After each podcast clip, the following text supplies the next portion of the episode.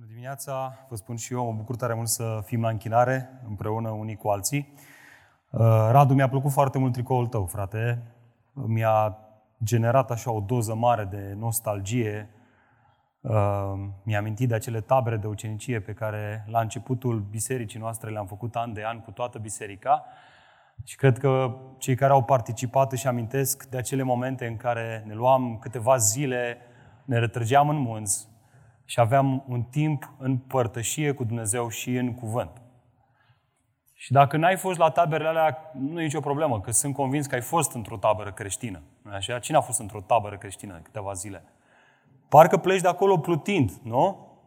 Ești încurajat, Dumnezeu îți vorbește, cuvântul lui Dumnezeu te zidește, ești așa, parcă prins aripi spirituale.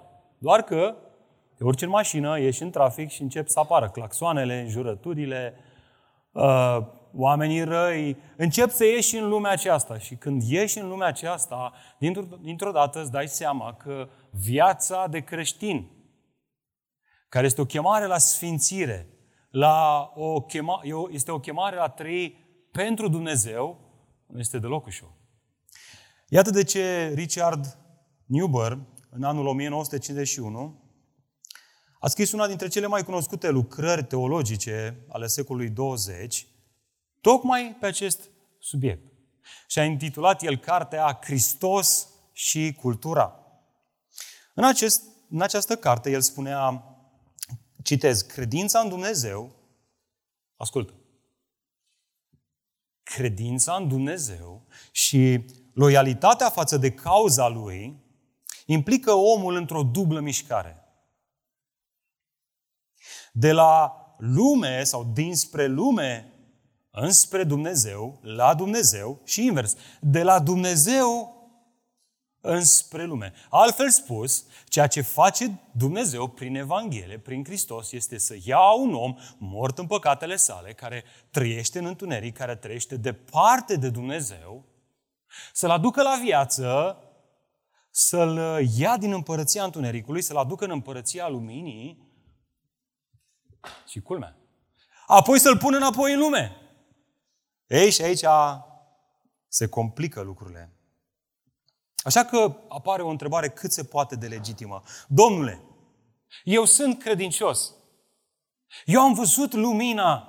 Eu îl iubesc pe Hristos. Eu, cum ar trebui să interacționez cu lumea?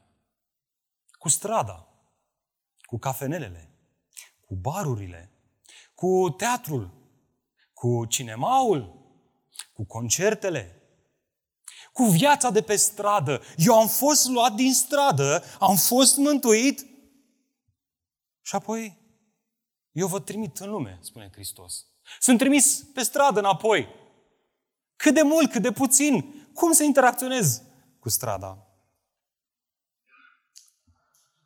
E bine, teza acestei cărți a lui Richard Newber este că există cinci teorii posibile.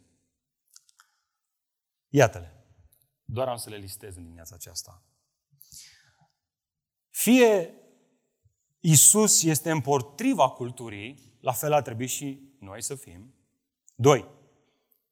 Fie Isusul nostru este Isusul culturii, El a interacționat cu cultura, fie alții au zis nu, niciuna din astea două, sunt două extreme, cealaltă este a treia, Iisus deasupra culturii, a patra, Iisus și cultura ca paradox, nu încerca să le pui împreună, nu vei reuși, este un paradox. Și alții, ceva mai plini de credință, au zis, uh, observă Richard Newber, Iisus transformând cultura. Aș vrea să te întreb, dimineața aceasta, ești credincios probabil de cel puțin câțiva ani de zile, care este perspectiva ta? Care din astea cinci este perspectiva ta atunci când vine vorba de relația ta cu lumea? În ce fel îl vezi pe Isus că interacționează cu strada, cu lumea, cu cultura acestei lumi și care este teoria ta? Evident, sunt mai multe teorii. Pe unde te situezi tu? Oare care să fie varianta corectă. E bine, dragilor, dacă ar fi să avem ocazia să mergem să stăm de vorbă cu bătrânul Ioan, apostolul iubirii, cel care a avut ocazia să pună capul pe pieptul Domnului Isus Hristos, cel care a avut ocazia să vadă ce era de la început și să-l întrebăm, Ioan, care ar trebui să fie relația mea cu lumea? Știți ce ar răspunde Ioan? Știți ce ți-ar spune el fără să ezite? Ți-ar spune așa, citez, nu iubi lumea, nici lucrurile din lume. Ioan nu complică lucrurile. Și totuși le complică rău de tot. Le ține simplu, dar nu simplist. El vine și ne spune, dragul meu, nu iubi lumea, nici lucrurile din lume. Așadar, relația creștinului cu lumea în care trăiește este una cât se poate de simplă. Nu o iubește. La modul, oricum ai pune-o, ceea ce este extrem de important este să ai grijă să nu ți se lipească de inimă această lume. Și vedeți, nu are niciun sens să spui, vezi, să nu mănânci, dacă nu cumva există acolo o tentație de a mânca. Un părinte îi spune copilului, vezi să nu mănânci, pentru că știe că se va duce și va pune mâna pe felia care tocmai a ieșit din cuptor. Și vrea să, să-i spună să reziști tentației. Să nu faci asta. E bine, Ioan se uită la biserica din Efes, din Asia Mică, și el vede o tentație. El își dă seama că biserica de acolo, biserica locală, se află în pericol de a iubi lumea. Așa că pune mâna pe condei și le scrie. Nu iubiți lumea, nici lucrurile din lume. Și oricât de mult ai vrea tu să o dai în stânga sau în dreapta, dragul meu, draga mea, aceeași tentație se află și astăzi. Și noi ne aflăm în pericol de a iubi lumea. Și noi suntem acei credincioși care suntem nevoiți, poate mai mult ca oricând, să auzim acest mesaj în dimineața aceasta. Habar n-am cât de tare te-ai imersat în stradă. Nu știu. Nu știu cum este inima ta, dar, dragul meu, în dimineața aceasta Dumnezeu vrea să-ți vorbească și vrea să-ți spună, hei, nu iubi lumea și nici lucrurile din ea. E bine, acesta este mesajul de astăzi. Prezenți în stradă, dar fără să o iubim. Și pentru că n-aș vrea să continui cu niște gânduri ale mele sau ale vreunui autor celebru, aș vrea să vă invit în dimineața aceasta să puneți mâna pe Biblie să le deschideți împreună cu mine și să continuăm seria noastră Evanghelia în stradă. Vorbim tocmai despre această chemare pe care Dumnezeu ne o va face astăzi prin Duhul sau prin cuvânt, de a nu iubi strada și lucrurile ei. Am ajuns în dimineața aceasta la versetul 12 din capitolul 2 și vom merge până la versetul 17. Ascultați ce are Duhul lui Dumnezeu de spus bisericii prin mâna lui Ioan. Vă scriu copilașilor, pentru că păcatele vă sunt iertate datorită numelui Său. Vă scriu părinților, pentru că l-ați cunoscut pe Cel ce este de la început. Vă scriu tinerilor, pentru că l-ați învins pe Cel rău. V-am scris copilașilor, pentru că l-ați cunoscut pe Tatăl. V-am scris părinților, pentru că l-ați cunoscut pe Cel ce este de la început. V-am scris tinerilor, pentru că sunteți tari, iar cuvântul lui Dumnezeu rămâne în voi. Și l-ați învins pe cel rău. Nu iubiți lumea, nici lucrurile din lume. Dacă iubește cineva lumea, dragostea Tatălui nu este în el. Căci tot ce este în lume, pofta firii, pofta ochilor și lăudăroșenia vieții nu sunt de la Tatăl, ci sunt din lume. Iar lumea și pofta ei trec. Însă cel ce face voia lui Dumnezeu rămâne în veac. Amin. Ați vrea să ne plecăm în rugăciune încă o dată înaintea lui Dumnezeu? Haideți! Haideți să ne unim în rugăciune. Tată, în dimineața aceasta sunt dependent total de Duhul Tău cel Sfânt. Cum aș putea să vorbesc unor oameni afectați de păcat, să nu mai iubească păcatul fără Duhul Tău cel Sfânt care dă viață, care ne ridică privirea către Hristos și care ne face să-L iubim în așa fel încât idolii lumii, lucrurile lumii, să pălească, să cadă. Așa că, Doamne, te rog să lucrezi. Mă rog să lucrezi în inima mea. Eu sunt primul care am nevoie să aud acest mesaj. Aștept-mă, Doamne, dimineața aceasta să mi-l predic mie. Și, Doamne, frații mei au nevoie să-l audă. Așa că te rog să le dai har. Nu-i lăsa să fie distrași de Facebook, Instagram, WhatsApp.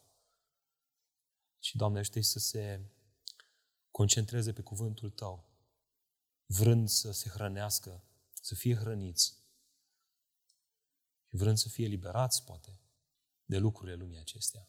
În numele Lui Iisus Hristos ne-am rugat toate acestea. Amin. E bine, dimineața aceasta, dragilor, navigăm cu această întrebare. Dacă îți iei notițe, poți să faci asta, să-ți notezi această întrebare, și anume, bun, vreau și eu să rezist tentației de a iubi lumea.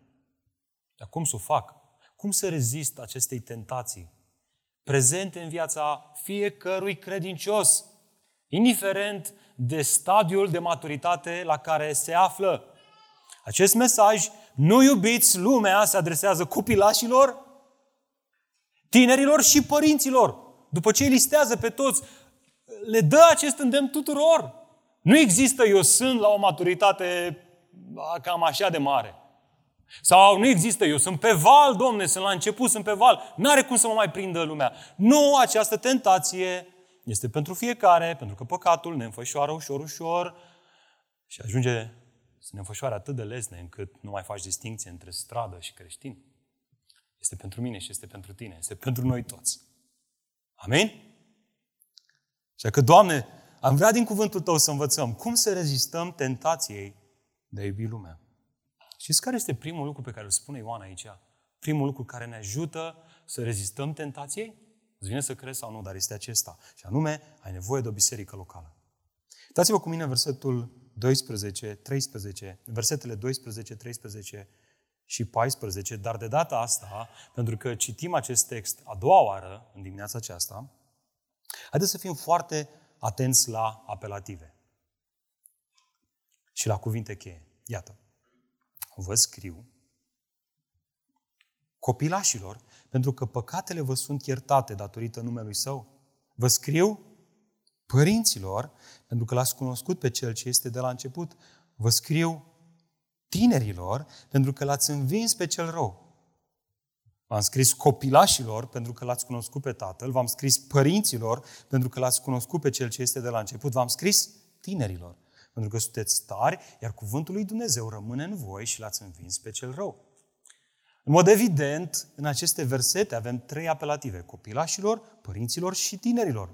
Și de fiecare dată când se referă la aceste categorii de persoane, Ioan folosește, folosește de șase ori expresiile vă scriu, timp verbal trecut, și vă scriu, timp verbal prezent, și v-am scris, timp verbal trecut. Atenție, timpurile acestea verbale, jocul acesta de cuvinte prezent în aceste, uh, în aceste versete, nu sugerează faptul că există o scrisoare precedentă pe care Ioan a scris-o. Vă scriu acum și v-am scris în trecut. Nu, nu, nu. Ceea ce el spune aici este o tehnică lingvistică pe care adesea o folosim și noi astăzi. Îi spui copilului, îți spun să nu uiți să închizi ușa și în momentul în care ieși pe ușă, spui din nou. Ți-am spus să nu uiți să închizi ușa. Prin asta ce facem? Subliniem un aspect deosebit de important. Altfel spus, ceea ce face Ioan aici este să se adreseze de două ori aceste categorii de oameni în biserică, vrând să sublinieze cel mai important lucru pe care trebuie să-l facă ei. Fiecare în parte. Asta ar trebui să ne determine să ne întrebăm o altă întrebare, și anume, bun, dar de ce își împarte Ioan audiența pe criterii de vârstă? Asta e, că el nu face asta. El nu face asta. Ci mai degrabă, el își împarte audiența pe criterii de maturitate spirituală în biserică. E o vârstă spirituală care indică maturitatea, nu o vârstă fizică care arată trei clase sociale. Prin aceste nume, Ioan semnalează faptul că în Biserica lui Hristos, la fel ca și în Biserica lui Hristos Harvest, M28, viitoare, există mai multe stadii de maturitate spirituală. Altfel spus, dacă vreți o ilustrație, noi toți credincioșii ne aflăm pe aceeași autostradă pe care scrie maturizare spirituală sau sfințire progresivă, la capătul căreia ne așteaptă indicatorul pe care scrie mare glorificare. Însă, unii sunt mai în față, alții mai în spate. Unii sunt pe la kilometrul 50, 30, 20 și alții sunt pe la kilometrul 600, 700, 800. Unii abia au intrat pe autostradă, în timp ce alții sunt pe autostradă deja de ani de zile. Iar alții sunt avariați, trași pe dreapta. Spurgeon spunea că Ioan împarte biserica locală în trei clase. Clasa întâi, bebeluși în har, clasa a doua, viguroșii, îi numește el, ăștia tinerii, și clasa a treia îi numește el experimentații.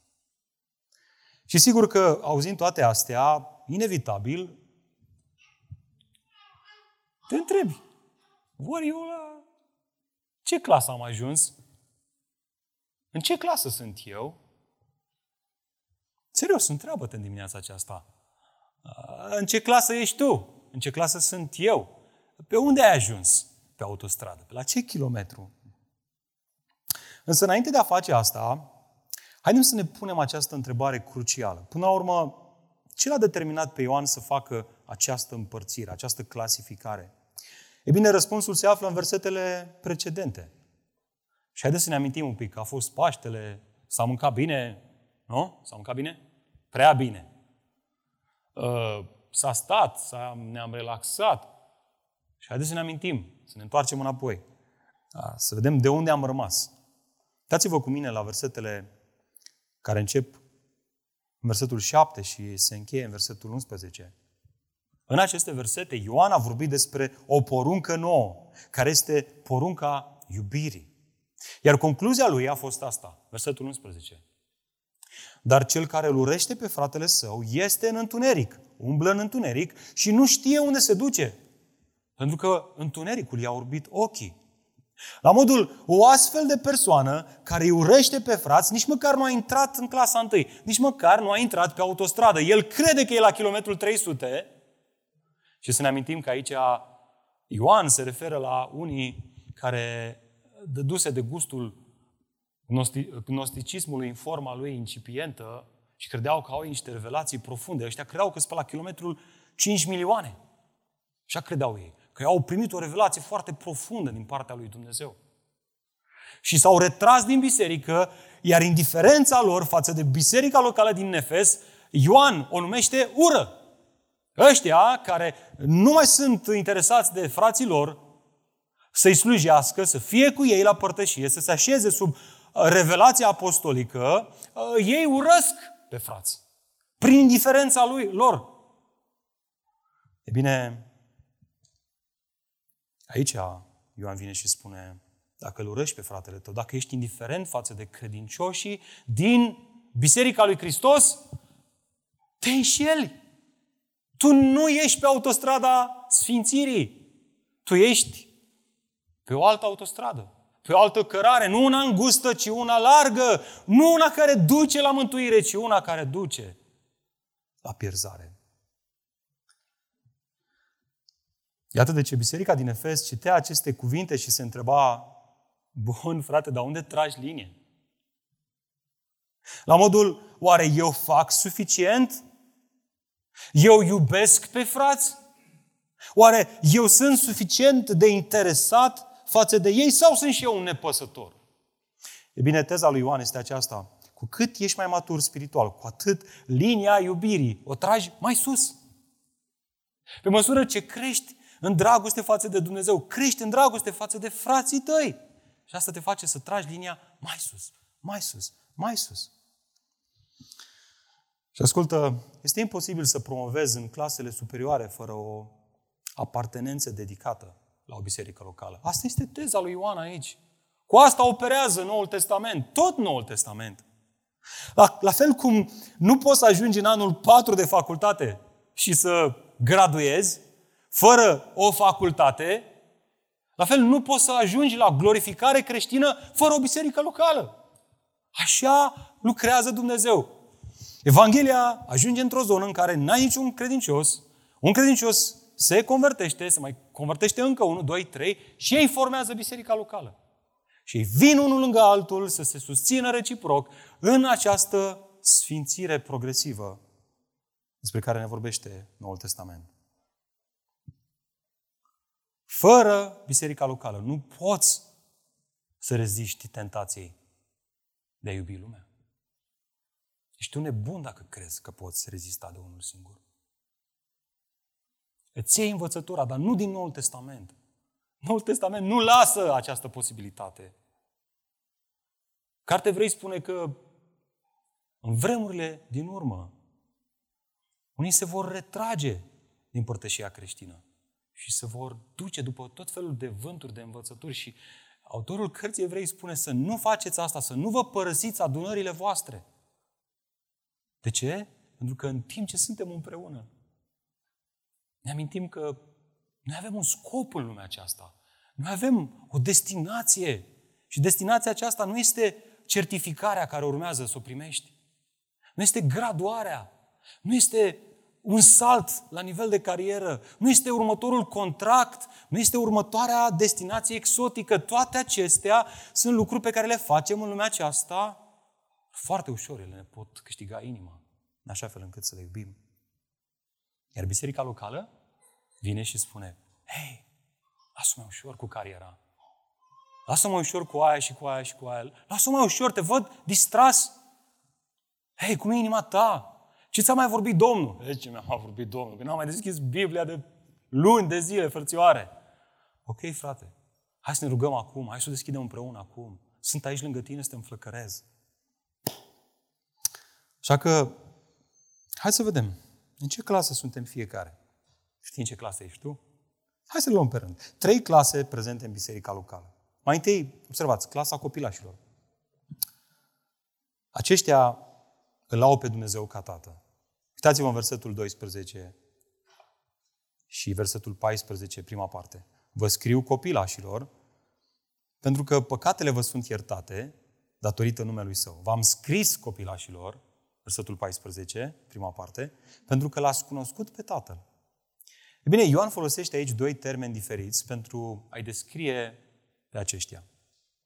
Mai întâi termenul grecesc techina, care se traduce cu copil mic și pe care, interesant, Ioan îl folosește pe tot parcursul acestei epistole pentru a-i descrie pe toți credincioșii. Pentru Ioan, care era un părinte mult experimentat, ă, toți ceilalți credincioși erau copilașilor.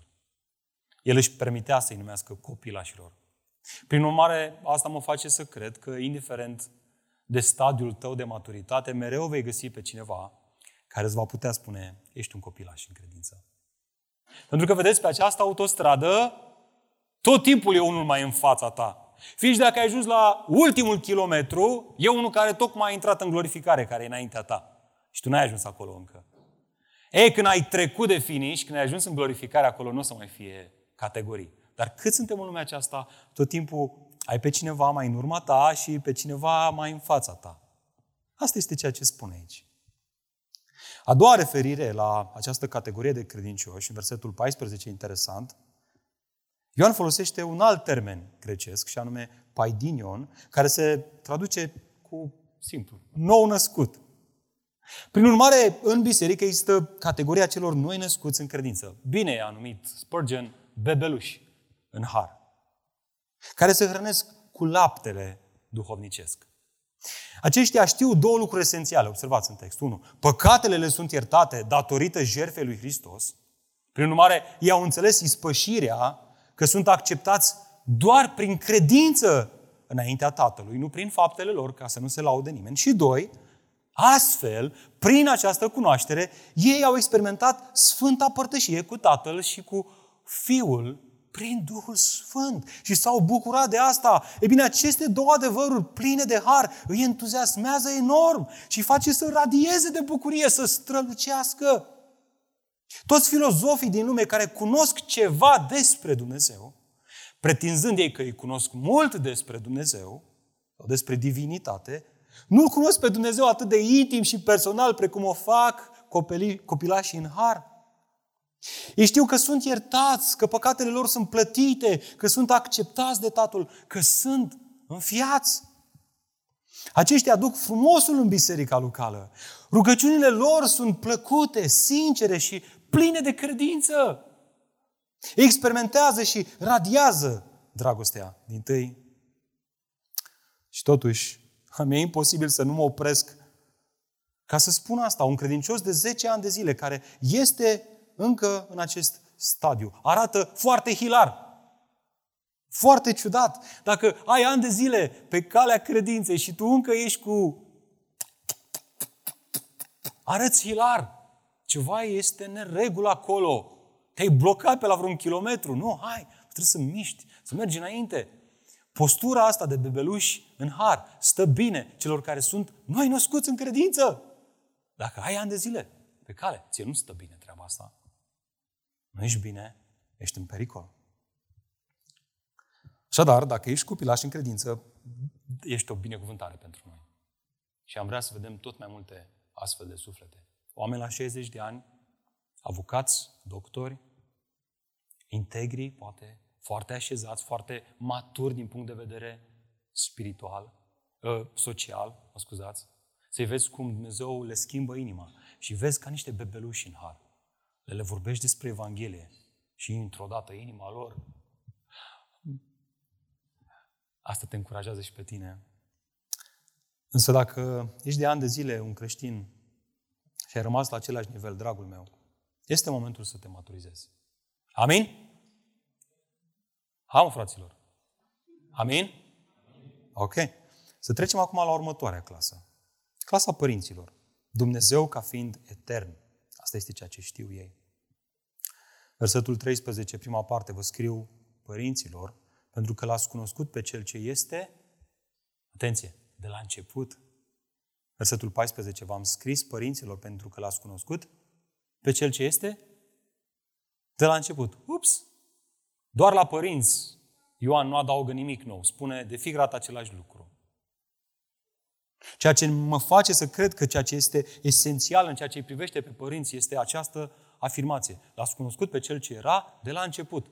Adică, vorbind despre Hristos, aceștia știu că Isus, deși s-a întrupat în lumea noastră, 100% om, începutul lui Hristos nu este atunci când Maria a dat naștere pruncului Hristos. Ei au o descoperire mai profundă, o cunoaștere a revelației lui Dumnezeu mai adâncă. Ei știu că Isus Hristos era etern. El are început și nu are sfârșit. Ei știu că Isus Hristos este Fiul lui Dumnezeu prezent la creație. Că El este Mântuitor, dar El este Creator că El este neschimbat. Părinții sunt acei credincioși care au ani de zile, au ani de zile în credință, care au văzut oamenii că se schimbă. Unii din mai bine în mai rău, alții din mai bine în și mai bine. Au văzut credincioși care se maturizează, dar pe Hristos nu l-au văzut schimbându-se. Ei știu că Isus Hristos rămâne același. Ieri, astăzi și în veci. Ia o cunoaștere matură, stabilă și profundă a lui Dumnezeu. Ei știu că Dumnezeu, că ei știu că Iisus Hristos nu este atemporal. Nu-L poți încadra pe Iisus Hristos într-o perioadă de 33 de ani. Ei știu că El este Fiul lui Dumnezeu întrupat în lumea noastră. Dumnezeu 100% și Dumnezeu și om 100% în lumea noastră. Ei sunt fascinați de asta. Și te rog să observi ceva interesant aici. Și anume că aceștia sunt amintiți imediat după copilași. Viața noastră pe pământ ne învață că ea ar fi trebuit să fie în clasa a treia, nu în clasa a doua. Ioan îi pune în clasa a doua. Clasa a doua nu este destinată tinerilor în concepția lui Ioan, ci părinților. Imaginea pe care o creează Ioan aici este că, ascultați, părinții, atenție, nu se referă la 60 de ani în lumea aceasta, ci se referă la maturitate spirituală. Părinții au rolul de a proteja copiii și de a stăpâni tinerii. Ei sunt liantul între cele două categorii de vârstă. Ei au cunoașterea profundă, ei cunosc învățătura, ei știu revelația apostolică. Au luat și au strâns-o în inima lor. Ei nu se duc cu gnosticismul, ei nu se duc cu curentele filozofice ale lumii, ei rămân lângă revelație. Pentru ei revelația este stânca, Evanghelia este, este piatra tare pe care își așează picioarele. Și sunt aproape de bebeluși, să-i protejeze, să-i încurajeze, să-i mustre. Și sunt aproape de tineri, să-i liniștească atunci când prind fluturi în lupta cu satana și cu victoriile lor. Și ei sunt liantul în biserica locală.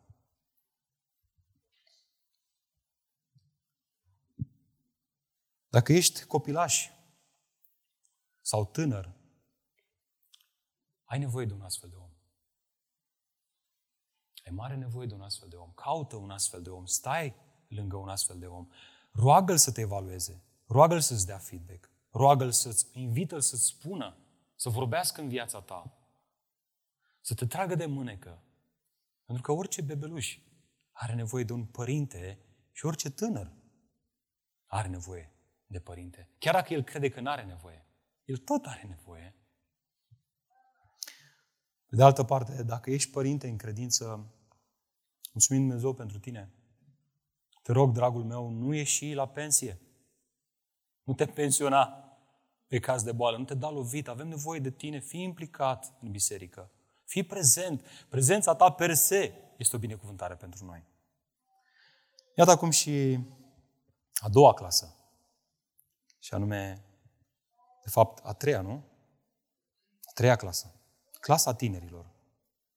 E fain că în viața bisericii locale treci din clasa 1 în clasa 3 te simți bine, așa, un salt măreț, nu? Clasa tinerilor. Dumnezeu în ei. Uitați-mă în versetul 13, a doua parte. Vă scriu tinerilor, pentru că l-ați învins pe cel rău. V-am scris tinerilor, pentru că sunteți tare, iar cuvântul lui Dumnezeu rămâne în voi și l-ați învins pe cel rău. Orice tânăr își dorește să-l învingă pe cel rău, să aibă victorie în dependențe, în lupta cu păcatul. Asta scrie aici, că tinerii au această victorie.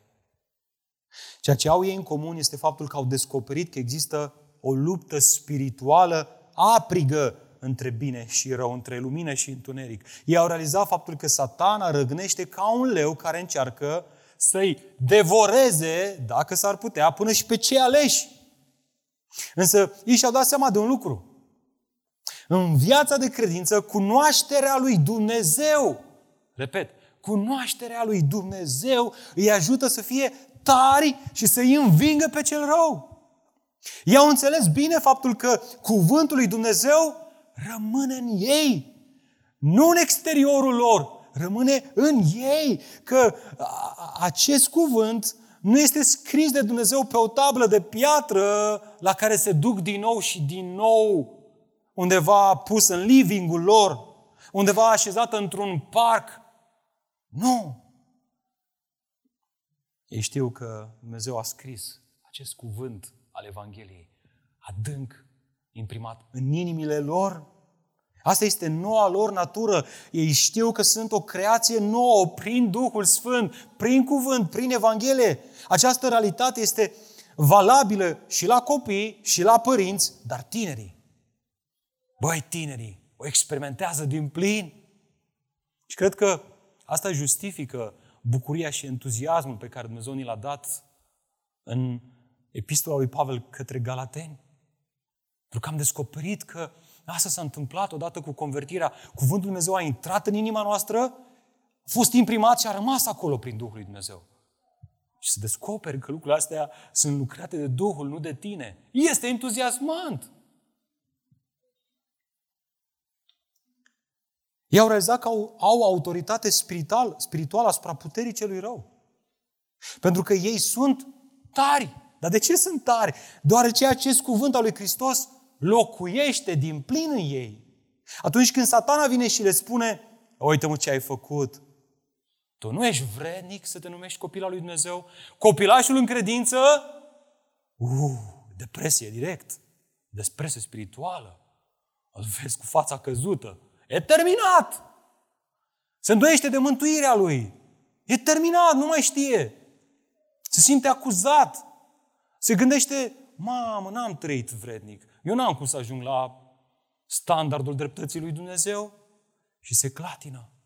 Tânărul a descoperit lupta spirituală. Și a dat seama că în lupta spirituală cheia este Evanghelia, că El este făcut drept înaintea lui Dumnezeu prin ceea ce a făcut Hristos, nu prin ceea ce face tânărul. Și îi dă curaj. Și asta îl face să se întoarcă spre Satan să-i spună, păi, primul care este vrednic, să ia el primul piatra și să arunce în mine. Îl face să spună, este un, un singur vrednic, din câte știu eu, Satan. Și acela nu sunt eu, ci este Isus Hristos venit în lumea noastră să moară pentru păcatele noastre. El este plata pentru toate păcatele mele. Asta îl face să fie puternic, asta îl face să fie tare în lupta spirituală, asta face să-l ridice atunci, să se ridice atunci când este că, căzut și atenție, acest har al lui Dumnezeu de plin și complet îl face să o rupă cu păcatul. Pentru că, vedeți, dragostea abundentă a lui Dumnezeu îl constrânge la fapte bune. Ca un prieten care se poartă așa de bine cu tine încât zici, băi, trebuie să fiu mult mai atent cu el. Așa face Harul lui Dumnezeu în viața noastră. Este atât de minunat încât ne face să urâm păcatul. Egoismul și lucrurile acestei lumi. Spurgeon spunea, citez, un om instruit în Scripturi este precum un cavaler înarmat care, atunci când se află într-o îmbulzeală, provoacă multe răni, dar nu suferă, pentru că el este închis în oțel. Tinere în Hristos. Dacă vrei să fii tare în lupta cu satana, îmbracă-te în oțelul cuvântului lui Dumnezeu. Adâncește-te în Evanghelie și în ce a făcut Hristos pentru tine.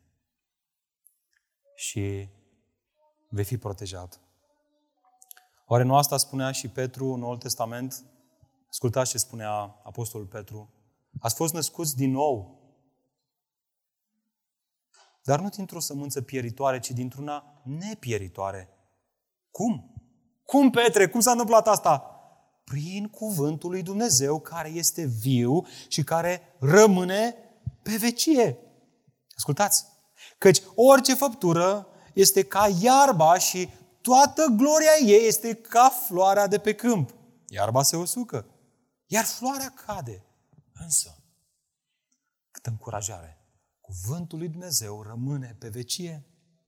Și acesta este cuvântul care v-a fost vestit prin, prin ce, fraților? Prin legile lui Moise? Prin vechiul legământ? Prin ce? Prin ce scrie Ioan acolo? Prin Evanghelia Harului lui Hristos. Îți mulțumim, Doamne, pentru asta. Folosește această energie de tânăr în credință pentru a trăi pentru împărăția lui Dumnezeu. Iubește bebelușii, respectă-i pe cei maturi, pe părinți. Învață de la ei, fii smerit. Da, ai victorie. Da, Dumnezeu te învață lupta cu păcatul. Te învață că în lupta cu păcatul doar Evanghelia este ceea ce îți dă putere, doar Duhul lui Dumnezeu. Dar hei, rămâi smerit, rămâi aproape de cuvânt, rămâi în cuvânt, rămâi, rămâne, rămâi, stai în Domnul. Nu ai ajuns încă la destinație? Dragilor, aceste clase și categorii de credincioși nu sunt menite să ne izoleze unii de alții. Te rog să mă auzi. Ele nu sunt clase delimitate fizic. Ele nu sunt titluri pe care să le purtăm la biserică. Nu ne uităm de sus sau de jos unii la alții. Noi toți suntem copilași ai lui Dumnezeu. Și trebuie să ne purtăm ca atare unii față de ceilalți. Fiecare dintre noi avem de crescut. Și în timp ce creștem, avem nevoie de ajutor. Faptul că în lumea aceasta nu ai nicio șansă să supraviețuiești, să trăiești în lumină, fără Biserica lui Hristos, ar trebui să te facă să te simți încurajat. Că Dumnezeu a, a pus așa de mulți oameni lângă tine. Uită-te puțin în jur, sunt frații tăi, cei din grupul tău mic, sunt cei cu care crești spiritual. Mulțumește Domnului pentru ei. Haideți să fim o astfel de biserică. Haideți să ne purtăm poverile unii altora. Și știți bine deja că Biblia, când vorbește despre poveri, vorbește despre dacă cineva alunecă în vreun păcat, dacă cineva calcă alături. În felul acesta ne purtăm poverile unii altora. Nu alerga ca nebunul pe autostradă de unul singur. Nu goni ca nebunul, nu băga și asea. Și nu te simți, bă, dați-vă la o parte că vine băiatul aici cu revelațiile lui despre Dumnezeu. Păstrează-ți banda, păstrează limita de viteză, după măsura harului și credinței pe care ți-o dă Dumnezeu. Ai grijă la mașinile care sunt oprite pe dreapta. Oprește temporar lângă ele și ajută-le. Fii acolo, susține-le, roagă-te pentru ei. Spune, hai, hai după mine. Hai, ești începător? Hai după mine. No? Hai după mine. Hai, puneți mămăliga aia să vadă că e în geam. Și hai după mine, nu-i problemă, am fost și eu acolo. Hai să mergem, hai să... Hai, să, hai înainte, frate, nu sta aici. Nu mi-e frică. Hai, lasă că o să vezi, Dumnezeu îți dă putere. Hai după mine, ușor, așa, încet. Doar împreună vom putea rezista tentației de a iubi lumea aceasta. Doar iubindu-ne unii pe alții. Amin? Mai este ceva extrem de important. Dacă vrei să reziști tentației de a iubi lumea, Ioan știa că ai nevoie de o avertizare solemnă. Ascultă versetul 15, prima parte. Nu iubiți lumea, nici lucrurile din lume. Atunci când uh, Ioan și-a scris Evanghelia sa, spunea, mai știți Evanghelia după Ioan 3 cu 16? Atât de mult a iubit Dumnezeu lumea încât a dat pe singurul său fiu ca să moară pentru ea. Stea un pic, frățioare. Ia stai, ia stai un pic. Adică Ioan zice în Evanghelie că atât de mult a iubit Dumnezeu lumea și după aia tot Ioan ne scrie nouă să nu iubim lumea. Spre ce e vorba aici? Adică e cam ciudat, nu? Oare n-ar trebui să demonstrăm și noi același nivel de compasiune față de lume, așa cum Dumnezeu l-a manifestat trimițându-l pe singurul său fiu în lume? Nu ni se spune, iubiți pe oameni așa cum i-a iubit Dumnezeu? De ce ne spune Ioan aici să nu iubim lumea? Iată de ce de-a lungul timpului creștinii au demonstrat atitudini diferite față de lume. Au fost grupări sau perioade de timp în care s-a pus un accent foarte mare pe evitarea contactului bisericii cu lumea. În timp ce alții sau alte perioade de timp au fost prinși în această lume atât de tare încât nu se mai putea distinge. Nu se mai putea face nicio diferență între stilul lor de viață și stilul lumii de viață. Asta chiar este o tensiune importantă, nu-i așa? Până la urmă, poate creștinul să meargă la un concert necreștin? Să se uite la un serial pe Netflix? Să iasă la o bere? Oare poate? Dacă da, cât de mult? Nu? Că asta e întrebarea. Până unde o duc? Care e limita? Cât de mult, cât de puțin? Oare deloc? De așa începem să ridicăm de cele mai multe ori întrebările greșite, pentru simplu fapt că nu înțelegem ce spune Ioan aici. Atunci când Ioan folosește termenul grecesc cosmos, tradus cu lume, el nu se referă atât de mult la oamenii din această lume, așa cum o face în Ioan 3 cu 16, atenție, ci la sistemul ei de gândire.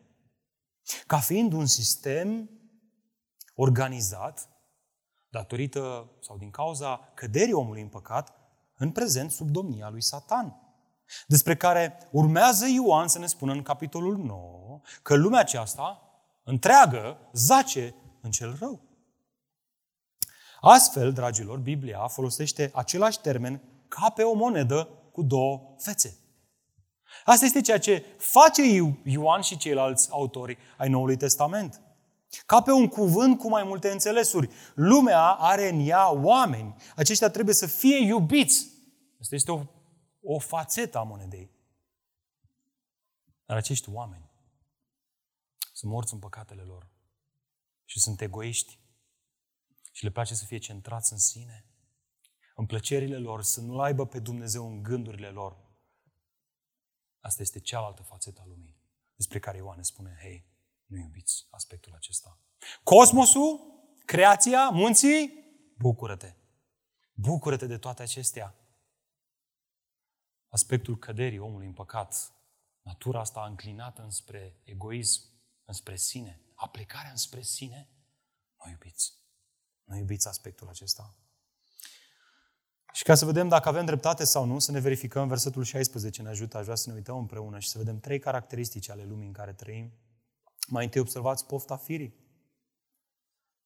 Lumea este caracterizată de o natură păcătoasă, încovoiată înspre sine. Ea este capabilă să facă fapte bune, dar mereu fiind încovoiate înspre propria persoană. Fie înspre niște rezultate, fie înspre un interes propriu, luminat, așa cum spunea Jonathan Edwards, fie pentru a crește stima de sine. Sau pur și simplu pentru că îl face să se simtă bine. Băi, pe mine mă face să mă simt bine când îi ajut pe alții. Da, o fac. Cuvântul cheie este eu. Eu. Eu vreau să fac. Eu mă simt bine să fac. Zilele astea, ele s-a început să facă cafea la expreso acasă și ne cam bate pe expresor, că mie îmi place să fac expreso foarte mult. Uh, și lui îi place. Și ne batem care pune mâna primul pe expresor. Zic, lasă-mă pe mine, dacă trebuie să mai calibrez ceva pe aici. Oh, mă, mă, tată, mereu nu mă dai la o parte. Știi? Și uneori zicem, vreau să vă slujim, să vă facem o cafea la grup. Știi? De fapt, mă simt bine când fac cafea la grup. Și zice, lasă-mă pe mine, tata. Și expune inima mea. Și eu am de luptat. Și eu am de realizat că sunt ispitit. Cuvântul cheie este egoismul, dragilor. Și cu toții suntem afectați și tentați și ispitiți de acest egoism. Te mai da mare. Și tu ești aici. Și asta se vede în toate domeniile vieții, în relații, în afaceri, în carieră, în alimentație, în studii, în tot ce facem. Acesta este apetitul uman caracteristic lumii în care trăim. Nu este altruismul, ci egoismul. Omul se naște cu această sete Lumea promite că eu va stinge dacă mai adună ceva, dacă mai experimentează următorul nivel. Dar tot ceea ce face lumea aceasta este să ofere apă cu sare. Ați văzut voi vreun om hidratat de un pahar cu apă cu sare? N-ați văzut, nu? Dar asta face. De la exterior, apa arată curată. Și zici, mamă, ce o să-mi astâmpere sete apa asta și o tragi o gură. Și el scui pe afară după aia și te lasă cu un gust amar.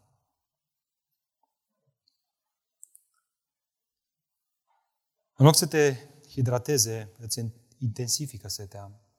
Vrei mai mult? Vrei altceva? Asta este pofta naturii umane de căzute, dragilor. De acolo ne-a scos Dumnezeu. Acolo sunt oamenii de afară care nu-L cunosc pe Dumnezeu. Cine trăiește astfel, ascultați, Ioan este clar, nu este de la Tatăl, ci este din lume. Iată o a doua caracteristică a acestei lumi, pofta ochilor. Dacă prima poftă vine din natura omului, din el însuși, din inima lui împietrită, și termenul acesta grecesc se referă la o inimă insensibilă. tare, frate. Nu rezonează deloc cu tine. Îi spui că ai o problemă, rămâne piatră. Da? Pentru că el este preocupat de sine. Ia spune ceva despre ce este el interesat. Să zicem că este interesat despre avioane. Păi băi, uite, am auzit pe unii care au nu știu ce avioane. Hop! Pop de Crăciun. să aprind toate beculețele. Unde, unde, cine, cine, când? Le interesează, e despre ceva ce îl pasionează pe el.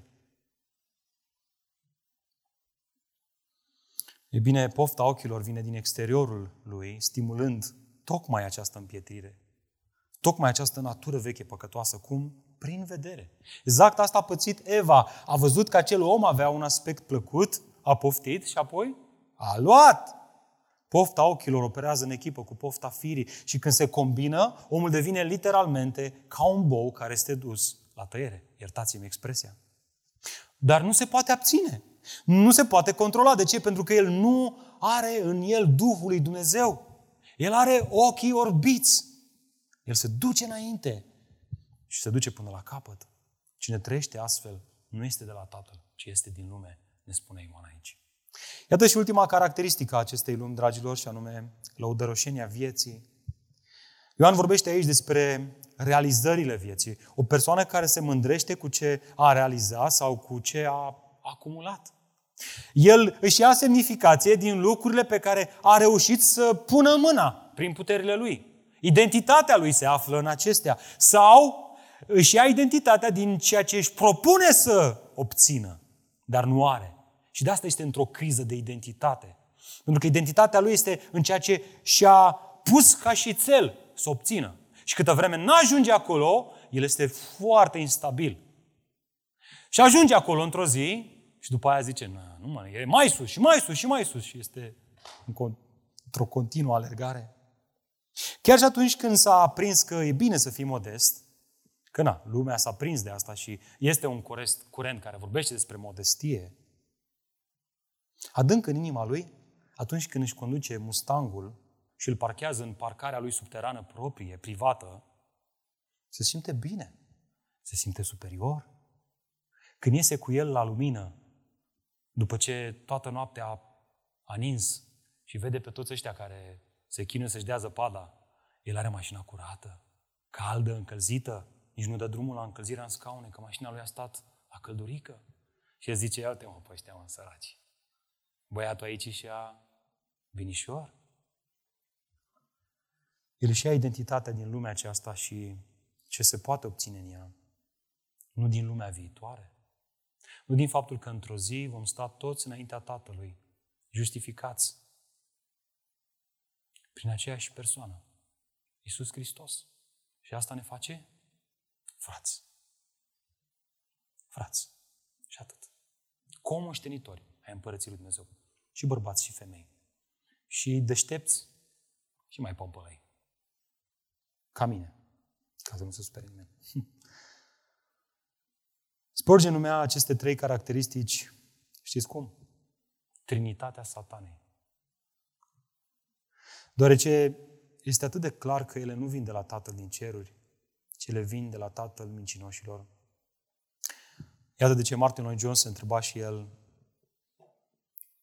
până la urmă, la ce se referă cuvântul lume și comentează el. Este clar că textul acesta, făcând referire la tocmai pasajele la care ne-am uitat, și întreaga învățătură a Bibliei ne arată că el se referă la organizarea, gândirea și perspectiva omenirii care îl ignoră pe Dumnezeu și nu îl recunoaște.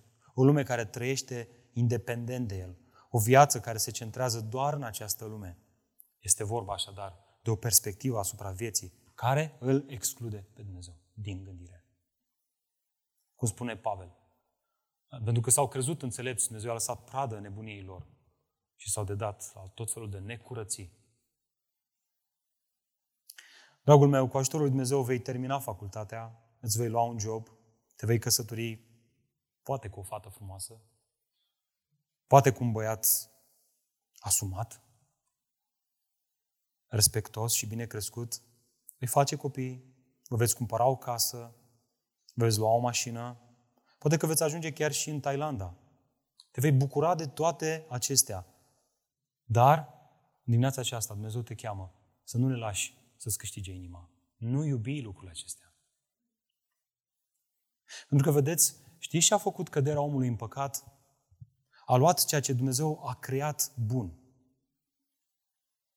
Și a ridicat acel lucru la statut de idol, spunând, dacă nu pun mâna pe acest lucru, atunci sunt profund nemulțumit. Asta este inima omului. Calvin spunea că este o fabrică de idoli. Ia un lucru bun creat din lumea aceasta, soția, soțul, relațiile sexuale, mâncarea, o masă bună la restaurant. Și o ridică la nivel de idol și spune, man, dacă nu am asta, dacă nu pun mâna pe chestia asta, eu nu, nu, nu mai pot să trăiesc în lumea asta. El iubește lumea în felul acesta. Asta înseamnă să iubești lumea. Să iei ceva creat de Dumnezeu și să uiți de Creator.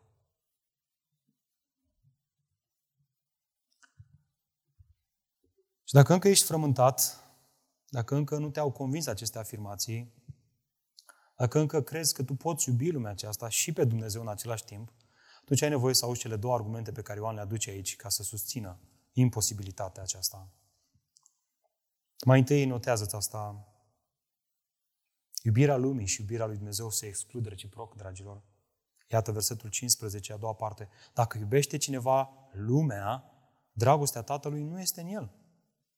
Dacă, altfel spus, acele trei caracteristici, acele trei atitudini ale vieții te caracterizează pe tine, te definesc, Ioan îți spune, nu cu judecată, ci cu dragoste, cu chemare la pocăință. Dragostea Tatălui nu este încă în tine. Oare n-a spus-o Iacov, adulteri ce sunteți, nu știți că prietenia cu lumea înseamnă dușmănie față de Dumnezeu? Așa că oricine vrea să fie prieten cu lumea se face dușman al lui Dumnezeu. Prieten cu ce cu lumea? Cu oamenii din lume? Nu! Iacov nu vorbește despre această fațetă, ci vorbește despre cealaltă fațetă. Despre ce este rău în oamenii din jur. Fii prieten cu oamenii din lume, dar nu cu păcatul lor, cu gândirea lor, cu filozofia lor. Nu te așeza să bei un pahar așezându-te pe aceeași egalitate cu ei. Îi iubești, stai cu ei și în momentul în care aceștia îți spun, amă, că și tu ești la fel ca noi, tu îi spui, băi, stai un pic. Nu. Aduce Evanghelia lui Hristos. Tu ai cunoscut altceva? Iată și al doilea argument. Vechea creație și noua creație, dragilor, coexistă doar temporar. Observați versetul 17, ultimul la care ne vom uita astăzi. Iar lumea și pofta ei trec, pofta ei trec, caracterul și spiritul lumii, care este pofta, trece. Pofta ei trec, însă cel ce face voia lui Dumnezeu rămâne în veac.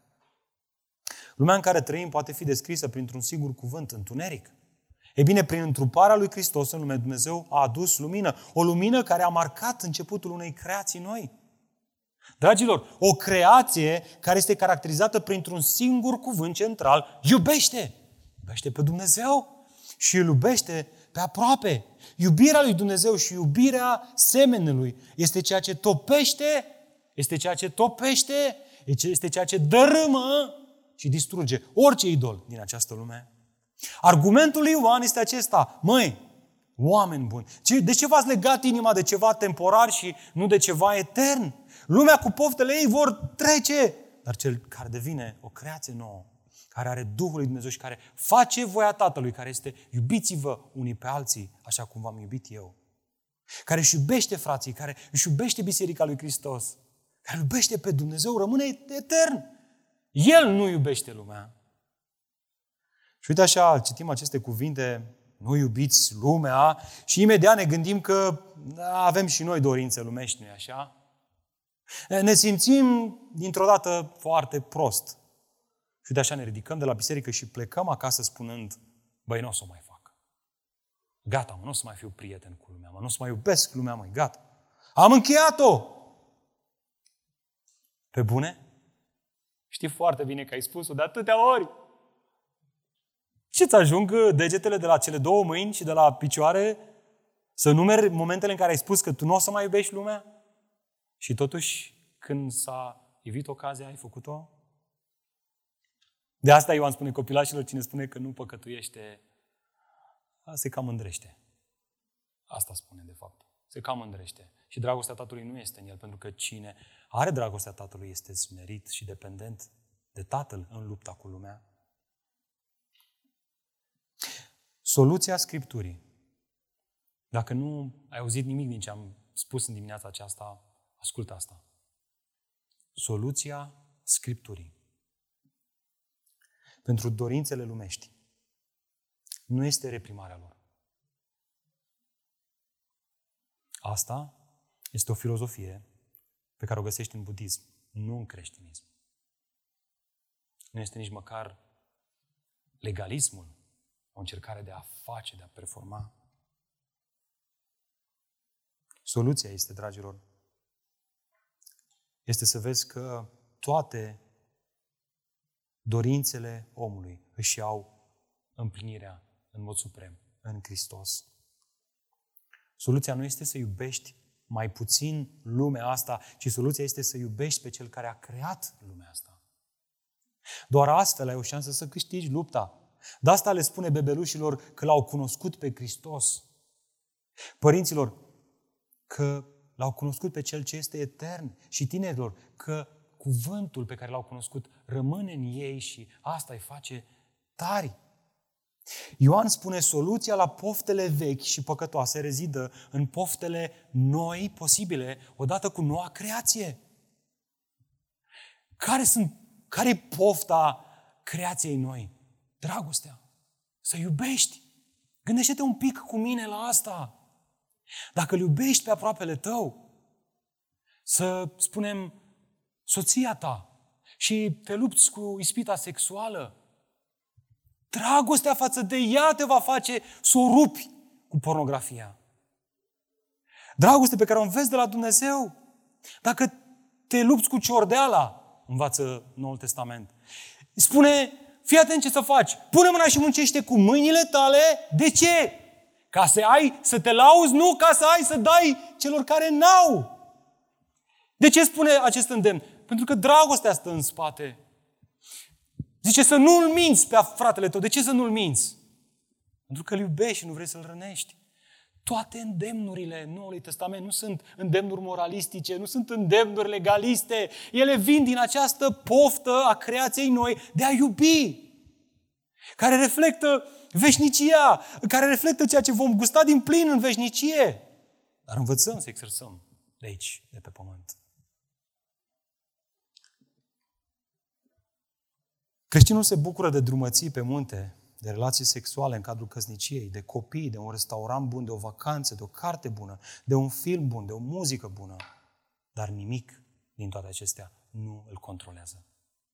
De ce? Pentru că cuvântul rămâne în el, cuvântul face tare și îl face să iubească pe Dumnezeu și pe aproapele său. Altfel spus, dacă ți-ai cumpărat un bilet la un concert foarte scump și afli că fratele tău se află într-o nevoie, pentru că tu iubești pe Dumnezeu și pe fratele tău, vei zice, al încolo de concert. Nu vei zice chiar așa, o să fie greu. O să fie greu.